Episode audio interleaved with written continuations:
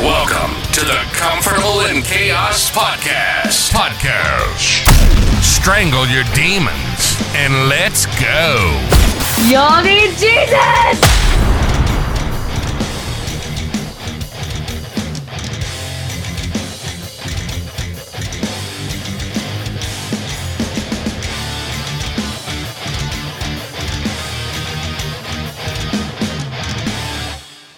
Oh, you girl, there's just not enough love in the world. Ain't that for sure? Certainly not enough love in the world. But what do we have in the world? You already know where you're at. You're on the Comfortable in Chaos Podcast. I'm Eric Helberg, your host. And what we have is an abundance of chaos. And the more and more we hear about it, how could anyone truly be comfortable unless we insulate and or isolate ourselves from the world at large? I don't believe any one of us on this show is a hermit. Uh, we have a, may have a bit of and or a few survivalists in our audience. Hey, I'm cool with that. But uh, even if you're living off the land and out of the way, my guess is you still go into some town from time to time, right? We have a cabin up in New Mexico, and um, I'm a veteran. I've met some veterans up there, and there's kind of a community over there that have, uh, you know, they're they're fed up and they're doing their thing. Excuse me. And, uh, but I see all those boys in town when we're up there, and they're cool as beans, and we're talking stuff and having coffee, and heck, they're walking their dogs through town and we're having a good time. But the world's in chaos. And I'm going to tell you right now, when we're talking about comfortable in chaos, I, chaos, I am just talking about your internal and your immediate external environment the best you can control it. Because what we are contending with around this globe, there's no comfort there. That is wars, rumors of wars, famine. Famine's been going on for all of my lifetime. You just don't hear about it. I mean, look at the continent of Africa. Hmm. So earthquakes, uh, rapidly emerging technology. What does that all mean? What have you heard? What do you believe? All I can tell you is that we are in one hell of a mess. So we don't need any rumors of war. We've got a gig going on in Ukraine. Can't, can't seem to get our hands off of that. But buddy, we've got a full-blown Russian bear over there. You've heard me talk about Russians before. That ain't no joke. Like the old Chicago song said, on that deal, I say we just look away, baby, look away. Now what happened? Hamas decided to uh, desecrate their enemy in Israel. Not only that, we have footage that we've seen. I mean, they're taking the elderly, slaughtering them, kids slaughtering them, targeting women on both those counts, abducting them. We talk about nine eleven here in the country. You realize Israel, the state of Israel, is roughly the size of New York City in population density. Therefore, if we now know that approximately six hundred people have been killed, we're not talking wounded, abducted, but killed, K I A, that would be the equivalent for our population here in the United States of approximately three hundred million. Per capita, six hundred Israelis dead, that would be twenty-four thousand dead here in America. twenty-four thousand. This is absolutely nuts.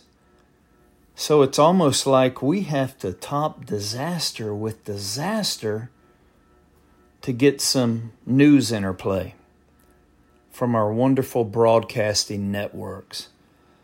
And hell, I was just coming to grips with Lahaina and Maui. We don't even hear about that anymore. Of course, I saw The Rock, and yeah, my son's a big big fan of The Rock. He he buys all of his specialty Under Armour gear. Some with his own money from a job he has from our neighbor across the street. Some a little bit funded from mom and dad. But I told him a while back, I'm like, hey, dude, I ain't no Dwayne The Rock Johnson fan. And um, something ain't just jiving with me. And, of course, The Rock and Oprah, they fell short. They have it all, supposedly, at least monetarily. And then they're going to call upon people in a total plight, undergo- undergoing destruction, and they're asking for people to send money to them and or their fund. But the only people who can actually send money in that regard and make a difference are probably already on their A-list. These are the people that they interface with on a daily, weekly, monthly basis. They could do that with their numbers that are already embedded in their own private phones or through their other peers and friends. But they're going to solicit it from the general public, most of which who are struggling? Very curious indeed. I've heard of some other peculiar, peculiarities. Peculiarities. It's a tough word to say. Did you know the police chief there in Lahaina was the very same one that was in Las Vegas at the time that they had the shootout from the M G M Grand? Not the shootout, but the guy fired. He was the high roller, purportedly, that they kept bringing back and forth into, cas- into the casino, evidently staged the area over a week's period of time, and then I think he gunned down fifty-plus people, wounded countless others. The water system was shut down at the time of the fire.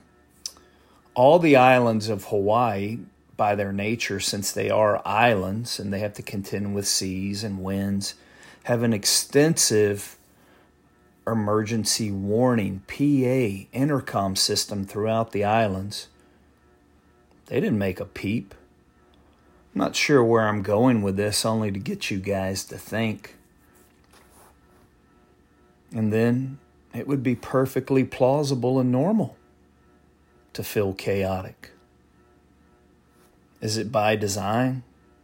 Is it just simply because we believe in the good Lord, we know the direction this world is going, and we're just supposed to stand fast, dig deep, and push against the evil as long as we can until we break and or are gone? This I don't know, man, but this is what we are talking about. All these ruses, all these stories. It reminds me back to a time in the not-so-distant past. I was sent out uh, while I was working at a preponderance of accounts in California. And I ended up in San Bernardino. I had to visit with this Syrian family that were in the trucking business.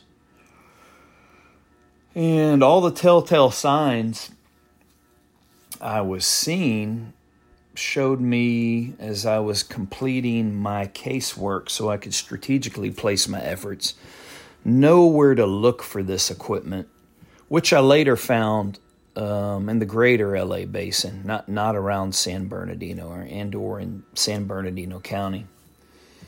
But I was getting a different feel for this case, and I was starting to to interpret it as that this trucking enterprise wasn't solely focused on delivering a good trucking operation and or the products that they carried, but may be construed as a good conduit for other resources coming in, whereby that helped to um, legitimize it. And lo and behold, as I dug deeper and I was having to put this community and the people closer and closer, one person meeting at a time, I found out, and the trucking company bore the name of what was to occur, and I was told that one of the members worked for San Bernardino County, same name, one works there, although the county has a lot of employees. But I went back to my client. It was G E. I said, man, I don't know why your salespeople and or the dealer, your F and I people put this deal together. It's a bad deal. And I think we are, I will find your equipment. Um, it will be laborious. It will be cost intensive. And I put some different cost on the table because I knew I wasn't uh, going after the average bear. And so some emails went back and forth. I was told I was a naughty boy. Shouldn't make any type of references like that. And um, I think they denied all that. Although I think there were six pieces. I did end up getting four or five. That goes some time back. But long story short, I completed all my work. Uh, a lot of that stuff is lingering. Of course, equipment goes all over the country. You have to have the ability to bring it back to you and or pick it up wherever it is. Um, your timing has to be impeccable. So does your information. And so I finished those accounts from afar with the network that I had put together. But I come home back to Texas. Eight days later, what happened at the San Bernardino County complex? Husband and wife purportedly radicalized and went to Saudi, got in a quick case study in Wahhabism, came back and shot up the whole place. fourteen instantly dead, countless wounded.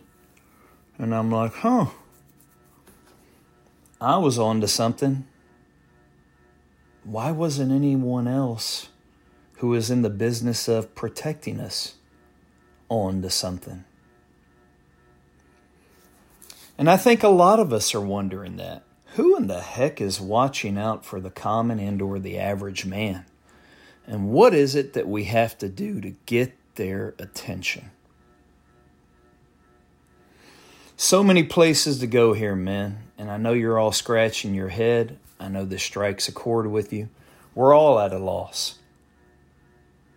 How do we simply, as I mentioned before, stand fast, keep our sanity, look after our loved ones, dare I say prosper in this world?